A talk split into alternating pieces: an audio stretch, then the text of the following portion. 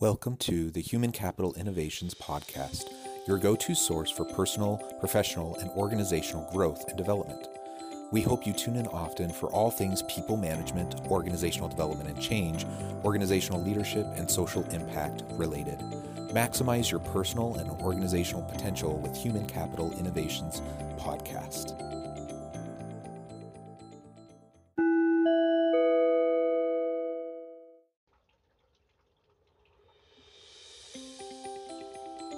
Welcome to the Human Capital Innovations Podcast. As part of our new Inspiring TED Talks series, spotlighting can't miss TED Talks and their key takeaways, today I explore Simon Sinek's famous 2009 TED Talk, Start with Why How Great Leaders Inspire Action.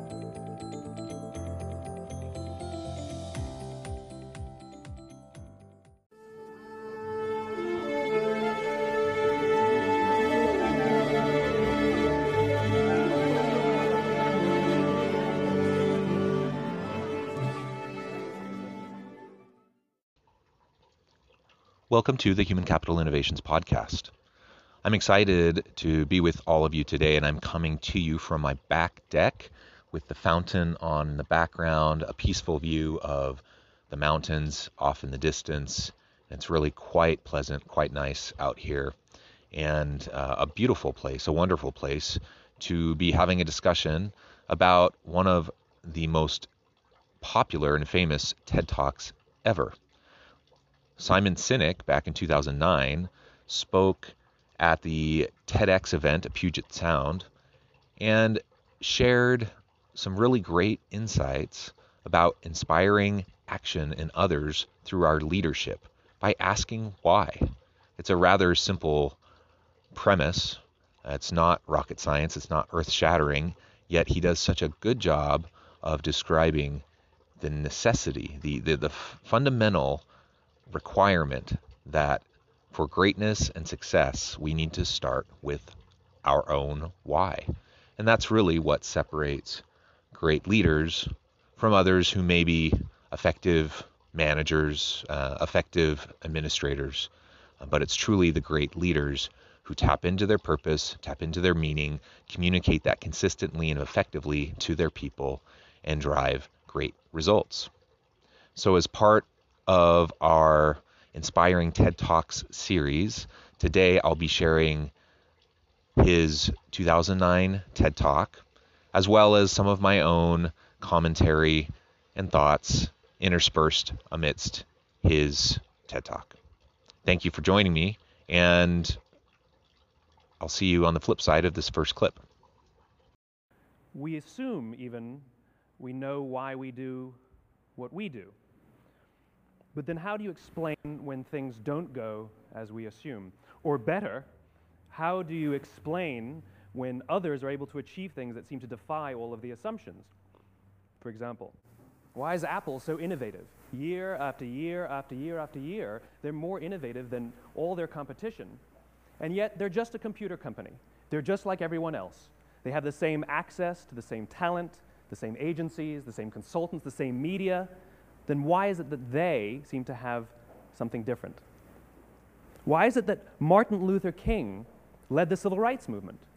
He wasn't the only man who suffered in a pre civil rights America, and he certainly wasn't the only great orator of the day. Why him? And why is it that the Wright brothers were able to figure out controlled powered man flight when there were certainly other teams who were better qualified, better funded, and they didn't achieve powered man flight, and the Wright brothers beat them to it. There's something else at play here. About three and a half years ago, I made a discovery. And this discovery profoundly changed my view on how I thought the world worked, and it even profoundly changed the way in which I operate in it. As it turns out, there's a pattern. As it turns out, all the great and inspiring leaders and organizations in the world, whether it's Apple or Martin Luther King or the Wright brothers, they all think, act, and communicate the exact same way, and it's the complete opposite to everyone else. All I did was codify it. And it's probably the world's simplest idea. I call it the golden circle. So he's about to explain what exactly the golden circle is. But I thought I would just chime in here really quickly to reiterate a few of his main points.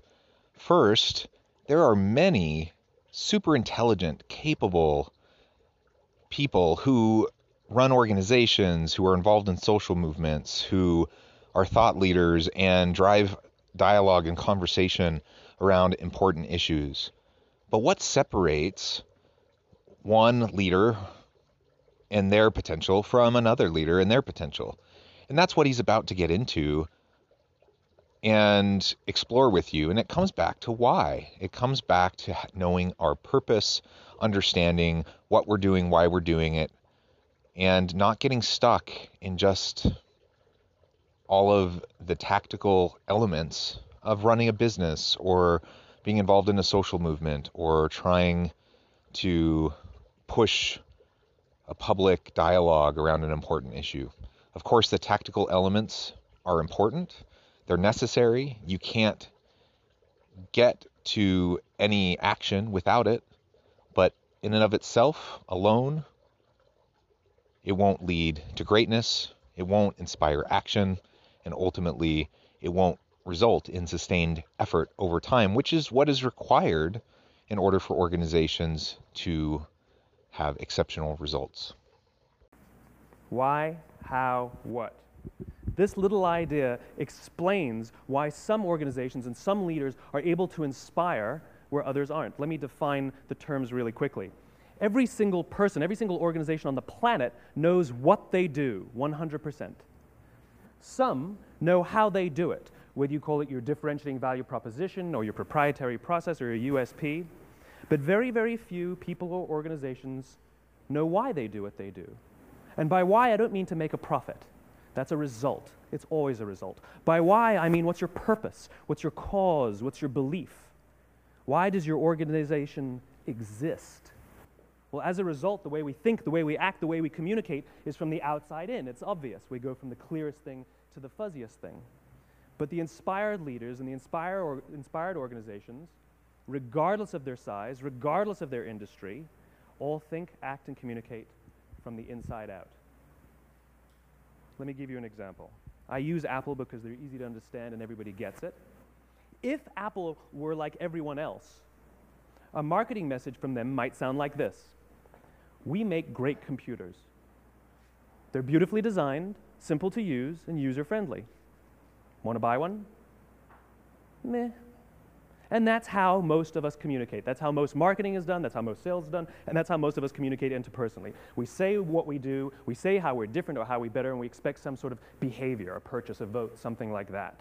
Here's our new law firm. Uh, we have the best lawyers with the biggest clients. We have, you know, we always perform for our clients, do business with us. Here's our new car. It gets great gas mileage. It has, you know, leather seats. Buy our car.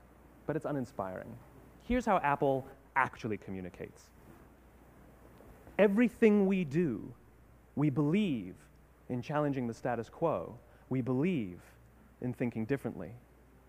The way we challenge the status quo is by making our products beautifully designed, simple to use, and user friendly. We just happen to make great computers. Want to buy one? Totally different, right? You ready to buy a computer from me? All I did was reverse the order of the information. People don't buy what you do, people buy why you do it. People don't buy what you do, they buy why you do it. This explains why every single person in this room is perfectly comfortable buying a computer from Apple. But we're also perfectly comfortable buying an MP3 player from Apple, or a phone from Apple, or a DVR from Apple. But as I said before, Apple's just a computer company. There's nothing that distinguishes them structurally from any of their competitors. Their competitors are all equally qualified to make all of these products. In fact, they tried. A few years ago, Gateway came out with flat screen TVs. They're eminently qualified to make flat screen TVs. They've been making flat screen monitors for years. Nobody bought one.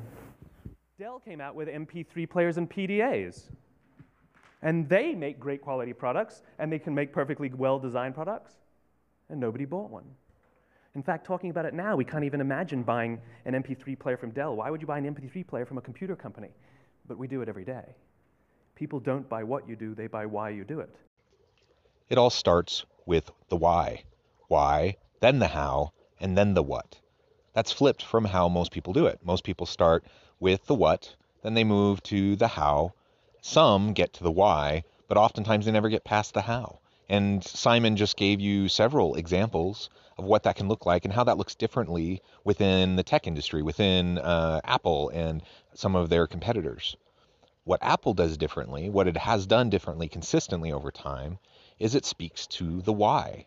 It inspires. It looks to create brand loyalty and customer loyalty through a shared vision and purpose, not just the particular product that they're putting out. How can all of we think more about our own why? Regardless of industry, regardless of type of organization, level of our position within the organization, how can we think more about our own why and not get stuck in the how or the what? The goal is not to do business with anybody with everybody who needs what you have. The goal is to do business with people who believe what you believe. Here's the best part. None of what I'm telling you is my opinion. It's all grounded in the tenets of biology, not psychology, biology. If you look at a cross section of the human brain looking from the top down, what you see is the human brain is actually broken into three major components that correlate perfectly with the golden circle. Our newest brain, our Homo sapien brain, our neocortex, corresponds with the what level. The neocortex is responsible for all of our rational and analytical thought and language. The middle two sections make up our limbic brains, and our limbic brains are responsible for all of our feelings, like trust and loyalty. It's also responsible for all human behavior, all decision making, and it has no capacity for language. In other words, when we communicate from the outside in, yes, people can understand vast amounts of complicated information like features and benefits and facts and figures. It just doesn't drive behavior. When we communicate from the inside out, we're talking directly to the part of the brain that controls behavior, and then we allow people to rationalize it with the tangible things we say and do. This is where gut decisions come from. You know, sometimes you can give somebody all the facts and your figures, and they say, I know what all the facts and details say, but it just doesn't feel right. Why would we use that verb? It doesn't feel right. Because the part of the brain that controls decision making doesn't control language. And the best we can muster up is, I don't know, it just doesn't feel right.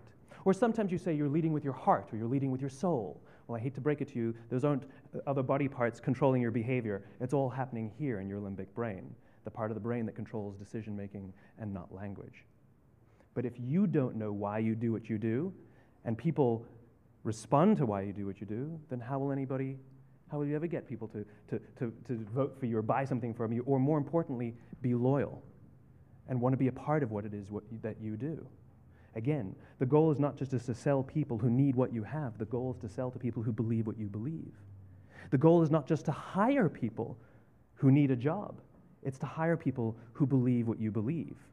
I always say that, you know, there's, uh, if you, if you, if you um, hire people just because they can do a job, they'll work for your money. But if you hire people who believe what you believe, they work for you with blood and sweat and tears. This part of his talk is so interesting to me as it talks to the human biology, the brain functioning. Now, admittedly, this is not my area of expertise. Uh, I know very little about neurobiology, uh, about brain functions. Uh, but as he describes the way our brains work, it completely rings true with what I know of the social science literature, the research that's been done around these topics and issues. And it's very consistent with what I see each and every day within organizations when I work with people. When you approach something from the opposite way of the circle. Instead of starting with the why, and you, you take a more analytical approach, you're focusing on the details. You can convey information, you can help people even understand why it's important uh, in terms of the data, but that's not enough to drive behavior. That's not enough to convince people to actually act and to move in the direction that you want. You have to find ways to get a hook, an emotional hook that comes through the narrative that you tell, the examples, the stories that you tell. It's about inspiring action through the why. That's really what it comes down to. And he explains it very simply through just the, the basic functions of the pieces of our brain and the way we've evolved And ultimately, that feeds into how we make decisions each and every day. Now, we're not consciously sitting around um, thinking through all of this when we're in a meeting and someone pitches an idea or when we're watching TV and we see a commercial, but this is all happening in the background and it absolutely influences the decisions we make, the actions we do, and ultimately how we interact with others. So we need to think about inspiring. We need to think about the stories we tell, uh, how we connect to the emotional elements of the brain and what people can resonate with.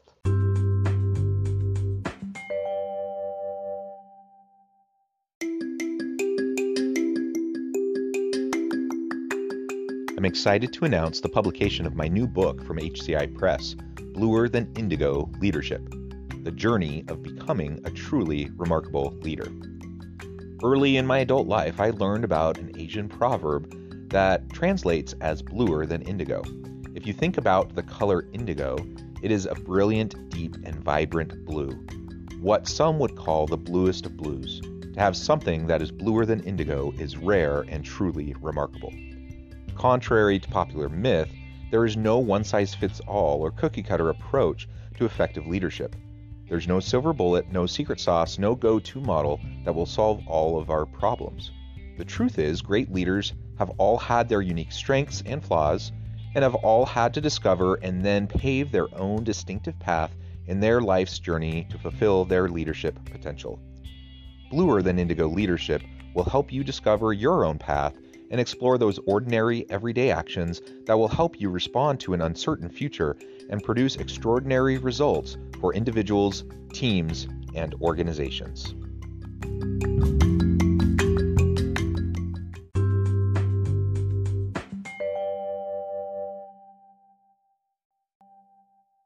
And nowhere, nowhere else is there a better example of this than with the Wright brothers.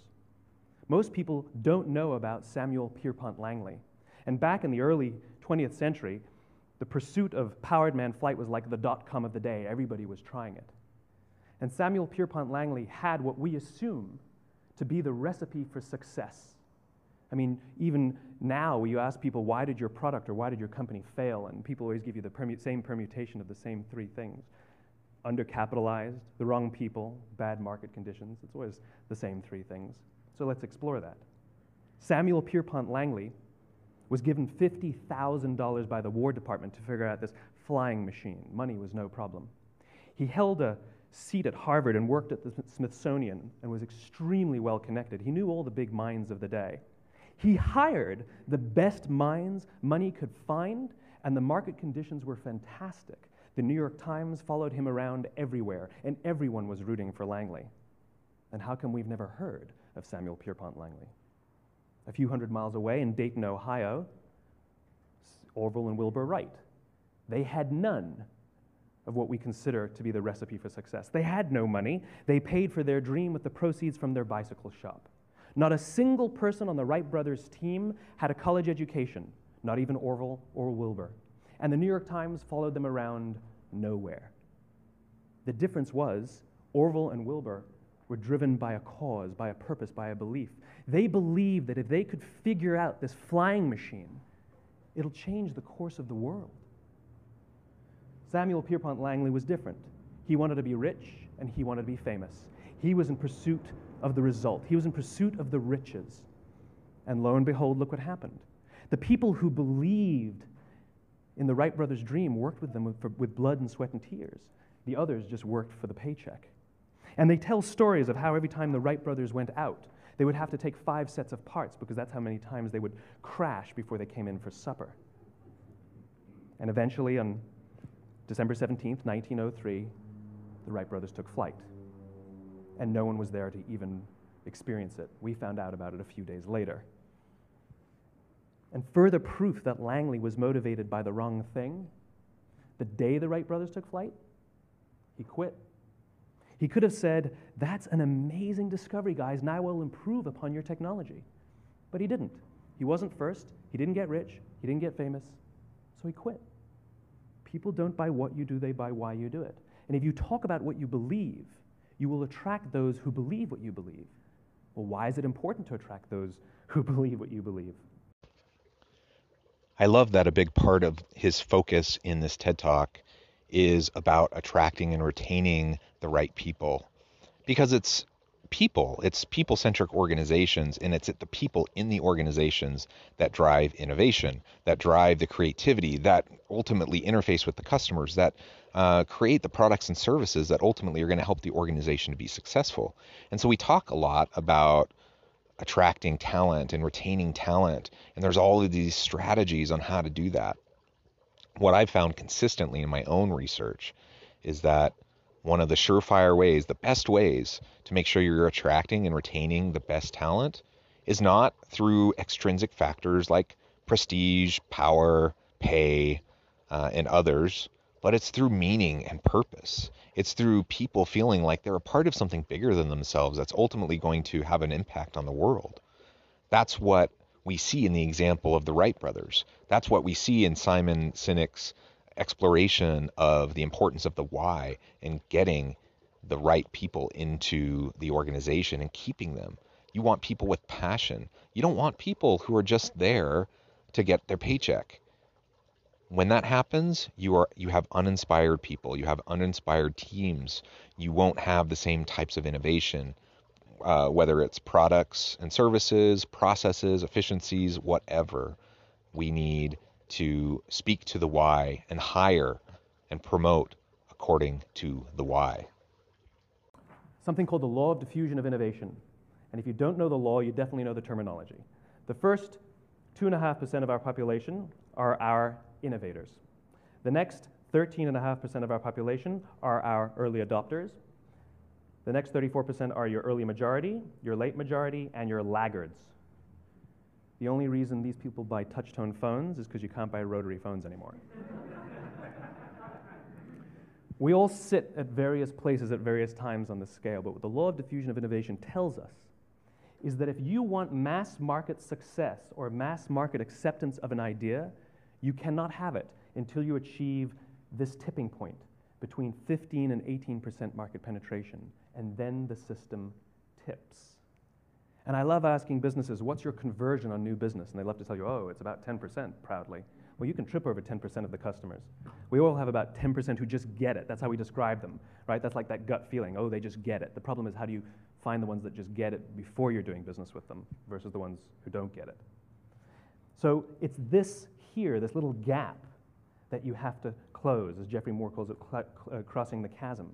Because you see, the early majority will not try something until someone else has tried it first. And these guys, the innovators and the early adopters, they're comfortable making those gut decisions. They're more comfortable making those intuitive decisions that are driven by what they believe about the world and not just what product is available. These are the people who stood online for six hours to buy an iPhone when they first came out, when you could have just walked into the store the next week and bought one off the shelf. These are the people who spent $40,000 on flat screen TVs when they first came out, even though the technology was substandard. And by the way, they didn't do it because the technology was so great. They did it for themselves. It's because they wanted to be first. People don't buy what you do, they buy why you do it. And what you do simply proves what you believe. In fact, people will do the things that prove what they believe. The reason that person bought the iPhone on the first, in the first six hours or stood in, six, in line for six hours was because of what they believed about the world and how they wanted everybody to see them. They were first. People don't buy what you do, they buy why you do it. So let me give you a famous example, a famous failure and a famous success of the law of diffusion of innovation. First, the famous failure.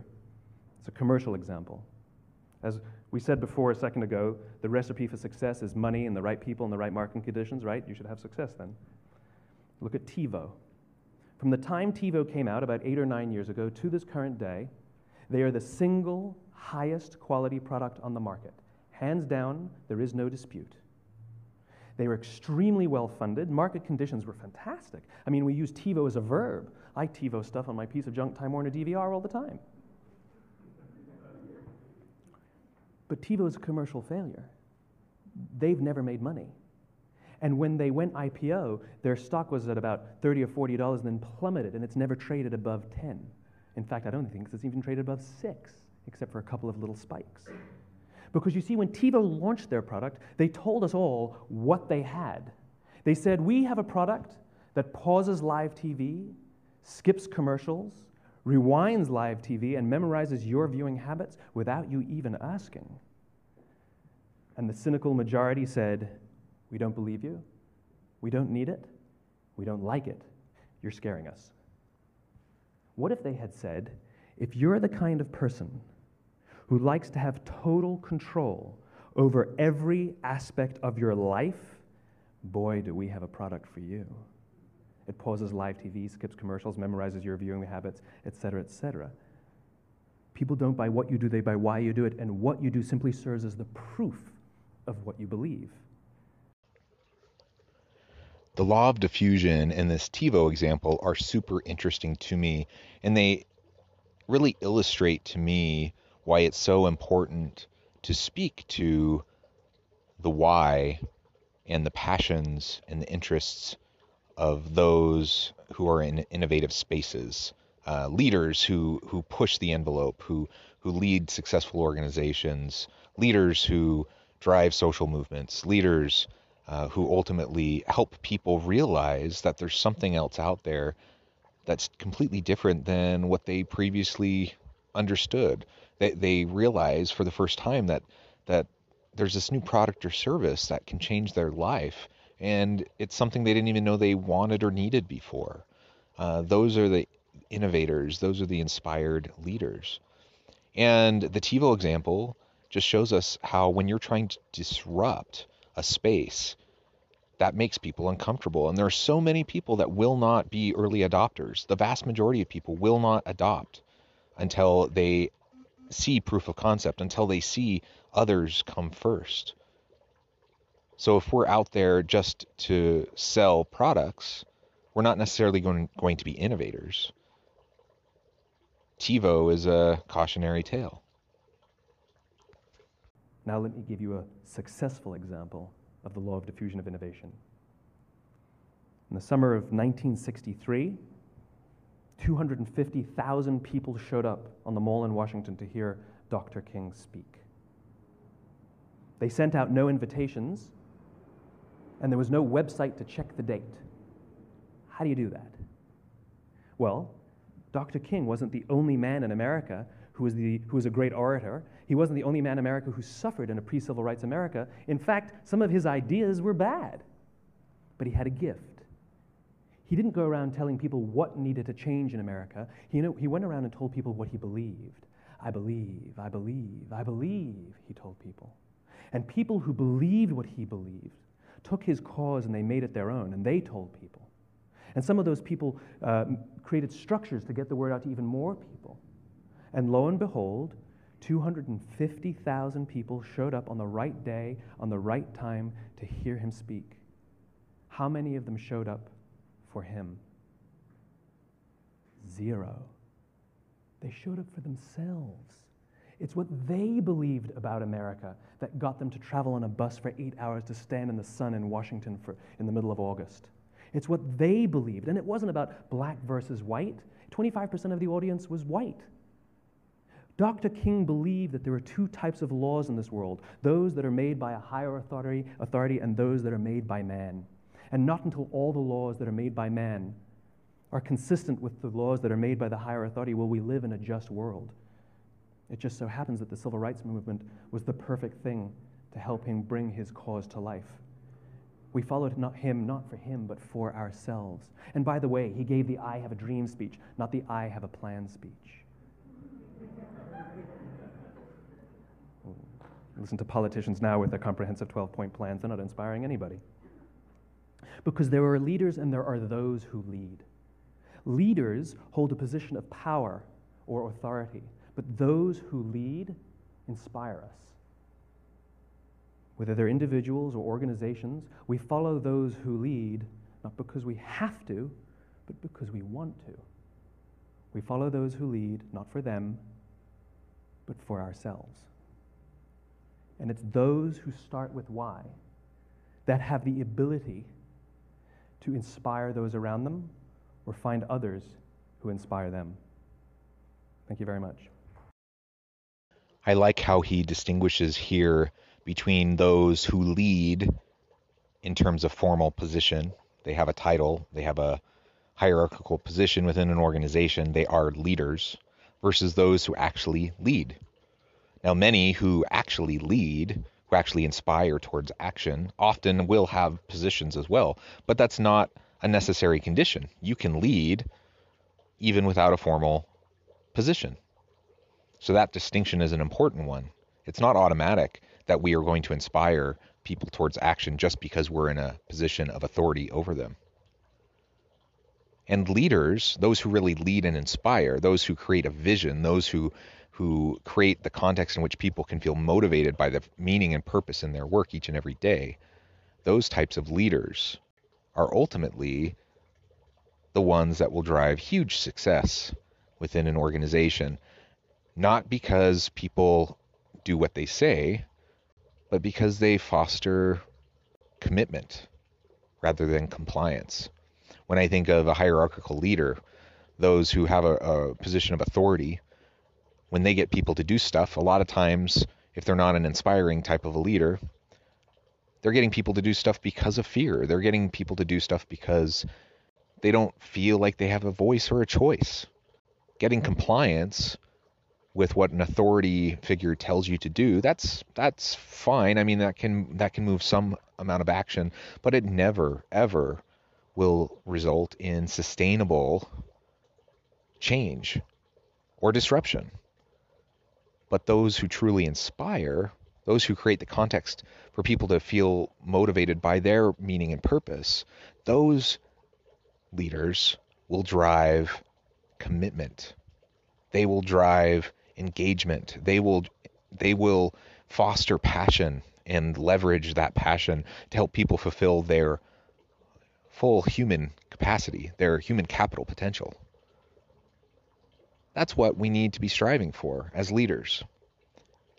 I love this TED Talk. I think it's one of the greatest examples of relatively simple ideas, but when consistently applied, can help us to become more effective in what we're doing with our people.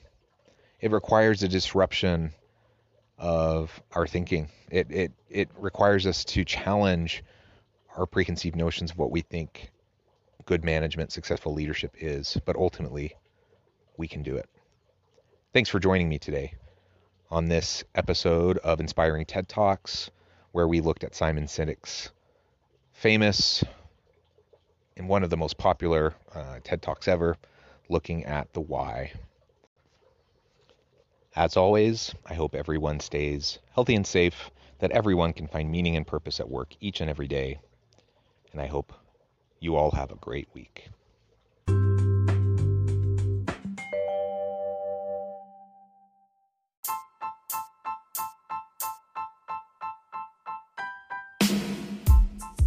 The alchemy of truly remarkable leadership.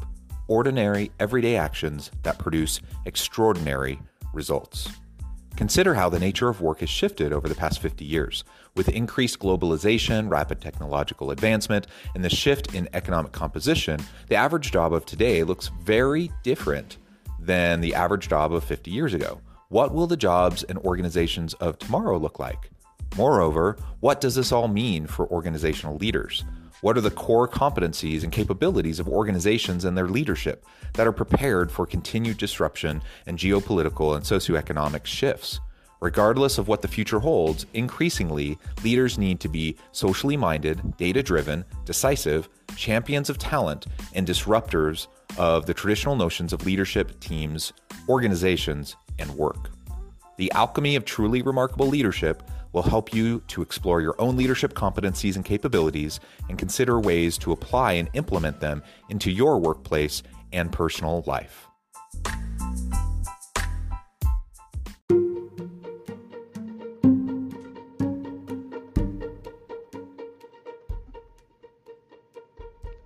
Check out Human Capital Innovations magazine, Human Capital Leadership. Human Capital Leadership is a free, interactive e magazine with the mission to help individuals, leaders, and organizations find innovative approaches to maximize their human capital potential. We publish issues quarterly in August, November, February, and May. Take a look at the latest issue and let us know what you think.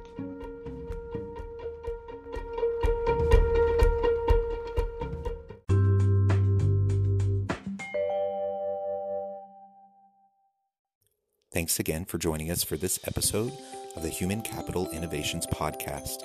I hope you stay healthy and safe and that you have a great week.